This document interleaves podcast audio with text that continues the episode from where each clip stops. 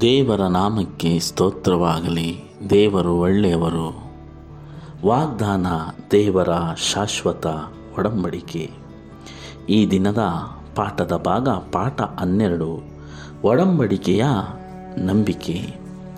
ಈ ದಿನದ ಸ್ಮರಣ ವಾಕ್ಯ ಗಲಾತ್ಯ ಮೂರನೇ ಅಧ್ಯಾಯ ಹನ್ನೊಂದನೇ ವಚನ.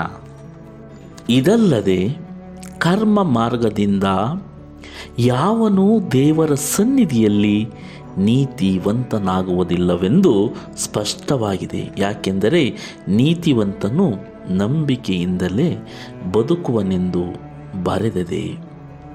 ಪ್ರಿಯರೇ, ಈ ವಾಕ್ಯವನ್ನು ನಾವು ಗಂಭೀರವಾಗಿ ಆಲೋಚನೆ ಮಾಡಿದಾಗ ನಮ್ಮಲ್ಲಿರುವ ಜ್ಞಾನ ನಮ್ಮಲ್ಲಿರುವ ಐಶ್ವರ್ಯ, ನಮ್ಮಲ್ಲಿರುವಂತಹ ಅನೇಕ ತಲಾಂತುಗಳಿಂದ ನಾವು ದೇವರ ಸನ್ನಿಧಾನಕ್ಕೆ ಸೇರಲು ಸಾಧ್ಯವಿಲ್ಲವೆಂಬುದು ಸ್ಪಷ್ಟವಾಗಿ ತೋರುತ್ತದೆ ಪ್ರಿಯರೇ.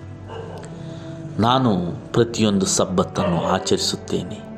ನಾನು ದಶಮಾಂಶ ಭಾಗವನ್ನು ಕೊಡುತ್ತೇನೆ.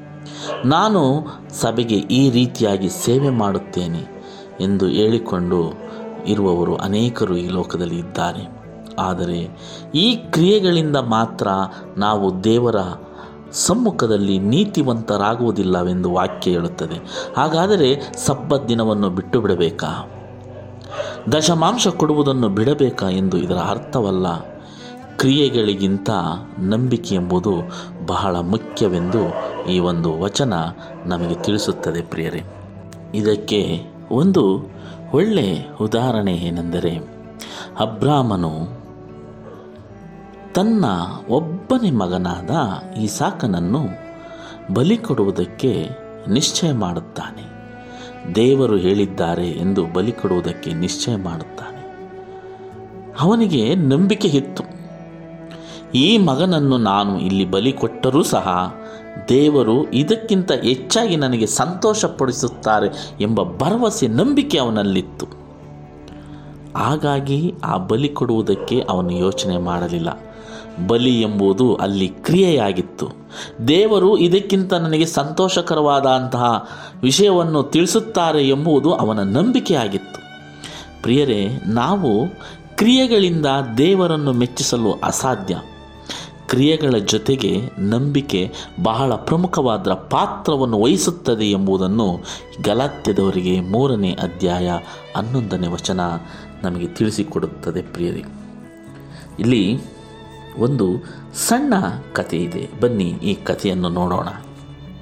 ಕ್ರಿಸ್ತನು ಬರುವ ಏಳು ಶತಮಾನಗಳಿಗೂ ಮುಂಚೆಯೇ ಓಮರ್ ಎಂಬ ಕವಿಯು ಒಡಿಸ್ಸಿ ಎಂಬ ಗ್ರೀಕ್ ಮಹಾಕಾವ್ಯವನ್ನು ಬರೆದನು. ಇದು ಶ್ರೇಷ್ಠ ಯೋಧನಾದ ಒಡಿಸ್ಸಿಯಸ್ನ ಕಥೆಯಾಗಿದೆ. ಟ್ರೋಜನ್ ಯುದ್ಧದಲ್ಲಿ ಟ್ರಾಯ್ ನಗರವನ್ನು ಕೊಳ್ಳೆ ಒಡೆದ ನಂತರ ತನ್ನ ಸ್ಥಳೀಯ ಸ್ಥಳವಾದ ಇತಾಕಾಕಕ್ಕೆ ಹಿಂದಿರುಗಲು ಹತ್ತು ವರ್ಷಗಳ ಸಮುದ್ರಯಾನವನ್ನು ಆರಂಭಿಸಿದನು. ಸಮುದ್ರಯಾನವು ಬಹಳ ಸಮಯ ತೆಗೆದುಕೊಂಡಿತು. ಯಾಕೆಂದರೆ ಆತನನ್ನು ತನ್ನ ಗುರಿಗೆ ತಲುಪದಂತೆ ಹಡಗು ನಾಶಗಳು, ದಂಗೆಗಳು, ಚಂಡಮಾರುತಗಳು, ಪೆಡಂಬೂತಗಳು ಮತ್ತು ಇತರ ಅಡೆತಡೆಗಳು ಅವನಿಗೆ ಎದುರಾಯಿತು. ಕೊನೆಯದಾಗಿ ಒಡಿಸ್ಸಿಯನ್ನು ಸಾಕಷ್ಟು ಕಷ್ಟಗಳನ್ನು ಅನುಭವಿಸಿದ್ದಾನೆಂದು ನಿರ್ಧರಿಸಿದ ನಂತರ ದಣಿದಿದ್ದ ಯೋಧನನ್ನು ಅವನ ಮನೆ ಮತ್ತು ಕುಟುಂಬದ ಕಡೆಗೆ ಹಿಂತಿರುಗಲು ದೇವರು ಅನುಮತಿಸಿದನು. ಅವನ ತಪ್ಪುಗಳಿಗೆ ಅವನು ಸಾಕಷ್ಟು ಪ್ರಾಯಶ್ಚಿತವನ್ನು ಅನುಭವಿಸಿದ್ದಾನೆಂದು ಅವರು ಒಪ್ಪಿಕೊಂಡರು. ಪ್ರಿಯರೇ, ಈ ಒಂದು ಕಥೆಯ ಮೂಲಕ ನಾವು ತಿಳಿದುಕೊಳ್ಳಬಹುದಾದಂಥ ಮುಖ್ಯವಾದ ಉದ್ದೇಶವೇನೆಂದರೆ, ತನ್ನನ್ನು ತಾನು ಕೊಳ್ಳೆ ಹೊಡೆದ ನಂತರ ಆ ಟ್ರಾಯ್, ಆ ಯು, ಟ್ರೋಜನ್ ಎಂಬ ಯುದ್ಧದಲ್ಲಿ ಆ ಟ್ರಾಯ್ ನಗರವನ್ನು ಕೊಳ್ಳೆ ಹೊಡೆದ ನಂತರ ತನ್ನ ಸ್ಥಳೀಯ ಸ್ಥಳವಾದ ಇತಾಕಕ್ಕೆ ಇಂದಿರುಗಲು ಆತನು ಹತ್ತು ವರ್ಷ ಸಮುದ್ರದ ಪ್ರಯಾಣವನ್ನು ಆರಂಭಿಸಿದನು.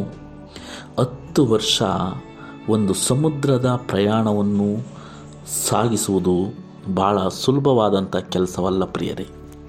ಆ ಯುದ್ಧದಲ್ಲಿ ಅವನು ಕೊಳ್ಳೆ ಒಡೆದಂತಹ ಎಲ್ಲ ಒಂದು ಅವನಿಗೆ ಬೇಕಾದಂತಹ ಎಲ್ಲ ವಸ್ತುಗಳನ್ನು ತೆಗೆದುಕೊಂಡು ಹತ್ತು ವರ್ಷ ಆ ಸಮುದ್ರದ ಪ್ರಯಾಣವನ್ನು ಅವತನು ಮಾಡುತ್ತಾನೆ. ಇದರಲ್ಲಿ ಅನೇಕ, ಆ ಹಡಗು ಅವನ ಊರಿಗೆ ತಲುಪದಂತೆ ಅನೇಕ ನಾಶಗಳು, ದಂಗೆಗಳು, ಚಂಡಮಾರುತಗಳು, ಪೆಡಂಭೂತಗಳು, ಈಗ ಅನೇಕ ಅಡೆತಡೆಗಳು ಎದುರಾದವು. ಈ ಕಷ್ಟಗಳನ್ನೆಲ್ಲ ಅನುಭವಿಸಿದಾಗ ದೇವರು ಅವನಿಗೆ ಆಲೋಚನೆ ಒಂದು, ಆಶೀರ್ವಾದವನ್ನು ಮಾಡಿ ಅವನ ಊರಿಗೆ ಹೋಗಲು ಅವಕಾಶ ಮಾಡಿಕೊಡ್ತಾರೆ. ಇವನು ಆ ಹತ್ತು ವರ್ಷ ಪಟ್ಟಂಥ ಕಷ್ಟ ಹೇಗಿತ್ತಂದರೆ, ಅವನು ಅಲ್ಲಿ ಕೊಳ್ಳೆ ಹೊಡೆದಂತಹ, ಆ ಒಂದು ಕೊಳ್ಳೆ ಹೊಡೆದ ಅವನ ಸಂಪತ್ತನ್ನು ಉಳಿಸಿಕೊಳ್ಳಲು ಅವನು ಪಟ್ಟ ಪ್ರಯಾಸವೆಷ್ಟಿತ್ತೆಂದರೆ ಆ ಪ್ರಯಾಸದಲ್ಲಿ ಅವನು ನಿಜವಾಗಲೂ ನ್ಯಾಯ, ನೀತಿ, ಧರ್ಮದಿಂದ ಅವನು ಯುದ್ಧ ಮಾಡದಂತೆ ದುಡಿದಿದ್ದರೂ ಸಹ ಅದಕ್ಕಿಂತ ಹೆಚ್ಚಿನದಾಗಿ ಅವನು ಸಂಪೋದಿಸಬಹುದಾಗಿತ್ತೇನೋ ಆದರೆ ಈ ಒಂದು ಸಮುದ್ರದ ಪ್ರಯಾಣದಲ್ಲಿ ಅವನು ಪಟ್ಟಂಥ ಪಾಡು ಅವನಿಗೆ ಅದು ಪ್ರಾಯಶ್ಚಿತವಾಯ್ತಂತೆ ಅಂತ ಪಾಠ ಹೇಳುತ್ತದೆ. ಹೌದು ಪ್ರಿಯರೇ, ಅವನು ಆ ಹತ್ತು ವರ್ಷದ ಪ್ರಯಾಣದಲ್ಲಿ ಅವನು ಹಲವಾರು ಸರ್ತಿ ನೆನೆಸಿರ್ತಾನೆ. ನನಗಿದೆಲ್ಲ ಬೇಕಿತ್ತಾ? ನಾನು ಯಾಕೆ ಈ ಥರ ಆ ಒಂದು ಯುದ್ಧವನ್ನು ಮಾಡಿದೆ? ಯಾಕೆ ಈ ರೀತಿ ತಪ್ಪು ಮಾಡಿದೆ ಅಂತ ಅವನ ಮನಸ್ಸಿನಲ್ಲಿ ಒಂದು ಪ್ರಾಯಶ್ಚಿತ್ತದ ಮನೋಭಾವನೆ ಬಂದಿದೆ. ಅದಕ್ಕಾಗಿ ಆ ಪ್ರಾಯಶ್ಚಿತ್ತದ ಮನೋಭಾವನೆಯನ್ನು ಕಂಡು ದೇವರು ಅವನ ಊರಿಗೆ ಹಿಂತಿರುಗಲು ಅನುಮತಿಸಿದರು ಎಂದು ಇಲ್ಲಿ ಪಾಠ ವಿವರಿಸುತ್ತದೆ. ಹೌದು ಪ್ರೇರೆ ಅವನಲ್ಲಿ ಆ ನಂಬಿಕೆ ಹುಟ್ಟಿತು. ಅವನು ಮಾಡಿದಂತಹ ಆ ತಪ್ಪುಗಳಿರ್ಬೋದು, ಅವನು ಮಾಡಿದಂಥ ಯುದ್ಧಗಳಿರ್ಬೋದು, ಆ ಕಾರ್ಯಗಳಿರ್ಬೋದು, ಅದು ಇಲ್ಲಿ ದೇವರ ಲೆಕ್ಕಕ್ಕೆ ಬರಲಿಲ್ಲ. ಅವನಲ್ಲಿ ಆ ಪ್ರಾಯಶ್ಚಿತದ ಮನೋಭಾವ, ದೇವರು ಆ ಪ್ರಾಯಶ್ಚಿತದ ಮನೋಭಾವವನ್ನು ಇಲ್ಲಿ ಗುರುತಿಸಿದರು. ಅದೇ ರೀತಿ ನಮ್ಮ ಕ್ರಿಯೆಗಳಿಗಿಂತ ನಮ್ಮ ನಂಬಿಕೆಯನ್ನು ದೇವರು ಹೆಚ್ಚಾಗಿ ಗುರುತಿಸುತ್ತಾರೆ ಎಂದು ಗಲಾತ್ಯದವರಿಗೆ ಮೂರನೇ ಅಧ್ಯಾಯ ಹನ್ನೊಂದನೇ ವಚನ ನಮಗೆ ತಿಳಿಸುತ್ತದೆ ಪ್ರಿಯರೇ. ರಕ್ಷಣೆ ಎಂಬುದು ದೇವರು ನಮಗೆ ಕೊಡುವಂತಹ ಒಂದು ಉಡುಗೊರೆ. ನಾವು ಈ ಲೋಕದಲ್ಲಿ ಜೀವಿಸಿದ ಜೀವನ ಕೆಟ್ಟದ್ದಾಗಿರ್ಬೋದು ಒಳ್ಳೆಯದ್ದಾಗಿರಬಹುದು ಅನೇಕ ವಿಧದಲ್ಲಿ ನಾವು ದಾರಿ ತಪ್ಪಿ ನಡೆದಿರಬಹುದು. ಅನೇಕ ವಿಧದಲ್ಲಿ ದೇವರಿಗೆ ವಿರುದ್ಧವಾಗಿ ಜೀವಿಸಿರಬಹುದು. ಎಲ್ಲವನ್ನು ಮರೆತು ದೇವರು ನಮ್ಮನ್ನು ರಕ್ಷಿಸುತ್ತಾರೆ ಎಂದರೆ ಅವರು ಕೊಡುವಂಥ ಉಡುಗೊರೆ ಪ್ರಿಯರೇ. ಅದೇ ರೀತಿಯಾಗಿ ದೇವರು ನಮ್ಮ ಆತ್ಮಗಳನ್ನು ಕ್ರಯಕ್ಕೆ ಕೊಂಡುಕೊಳ್ಳುವುದರೊಂದಿಗೆ ಯಾಕೆ ಯಾರಾದರೂ ಮಾತ್ರ ಸಮಾನರಾಗಬಹುದು ಎಂಬ ಪ್ರಶ್ನೆ ನಮ್ಮನ್ನು ಕಾಡುತ್ತದೆ. ಅಬ್ರಾಹ್ಮನನ್ನು ಅಷ್ಟು ಉತ್ತಮ ನಂಬಿಕೆಯ ಪ್ರತಿನಿಧಿಯಾಗಿ ಮಾಡಿದ್ದು ಯಾವುದು? ಆತನ ನಂಬಿಕೆ ಎಂಬುದನ್ನು ನಾವು ಮರೆಯಬಾರದು.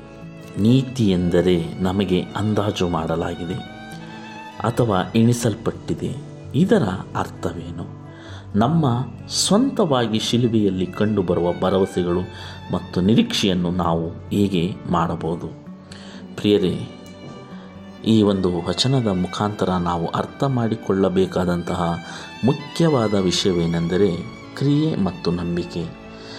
ಇಂದಿನ ದಿನಮಾನಗಳಲ್ಲಿ ಕ್ರಿಯೆಗಳಲ್ಲಿ ನಾವು ಮುಂದಿರುತ್ತೇವೆ, ನಂಬಿಕೆಯಲ್ಲಿ ಹಿಂದೆ ಇರುತ್ತೇವೆ ಆದರೆ ಅಬ್ರಾಹ್ಮನಲ್ಲಿ ಕ್ರಿಯೆಯ ಜೊತೆಗೆ ನಂಬಿಕೆ ಬಹಳ ಉನ್ನತ ಮಟ್ಟದಲ್ಲಿತ್ತು. ಬಹಳ ಅತ್ಯುತ್ತಮವಾಗಿತ್ತು. ಆ ಒಂದು ನಂಬಿಕೆಯನ್ನು ನಾವು ದೇವರ ಮೇಲೆ ಇಡೋಣ. ನಮ್ಮ ಜೀವನದ ರಕ್ತದ ಕಣ ಕಣಗಳಲ್ಲಿ ನಮಗೆ ನಂಬಿಕೆ ಇರಬೇಕು. ನಾವು ಆಲೋಚಿಸುವ ಆಲೋಚನೆಯಲ್ಲಿ ನಂಬಿಕೆ ಇರಬೇಕು. ನಾವು ಮಾಡುವ ಪ್ರತಿಯೊಂದು ಕಾರ್ಯದಲ್ಲೂ ನಂಬಿಕೆ ಇರಬೇಕು. ದೇವರೇ, ಇದೆಲ್ಲವನ್ನು ನಡೆಸುತ್ತಾರೆ ಎಂಬ ನಂಬಿಕೆ ನಮಗಿರಬೇಕು. ಆ ನಂಬಿಕೆಯನ್ನು ದೇವರು ನಮ್ಮಿಂದ ನಿರೀಕ್ಷಿಸುತ್ತಾರೆ. ಆ ರೀತಿ ನಂಬಿಕೆಯಾದ ಜೀವನವನ್ನು ದೇವರು ನೀತಿ ಎಂದು ಎಣಿಸುತ್ತಾರೆ. ಹಾಗಾಗಿ ಆ ರೀತಿಯಾದ ನಂಬಿಕೆಯಲ್ಲಿ ನಾವು ಜೀವಿಸೋಣ. ಆ ರೀತಿ ನಂಬಿಕೆಯನ್ನು ಭದ್ರವಾಗಿ ಹಿಡಿದುಕೊಳ್ಳೋಣ. ದೇವರು ಖಂಡಿತವಾಗಿ ನಮ್ಮೆಲ್ಲರನ್ನು ಆಶ್ರಯಿಸುತ್ತಾರೆ. ಮತ್ತೆ ಮುಂದಿನ ಪಾಠದಲ್ಲಿ ಭೇಟಿಯಾಗೋಣ. ವಂದನೆಗಳೊಂದಿಗೆ. ಆಮೇಲೆ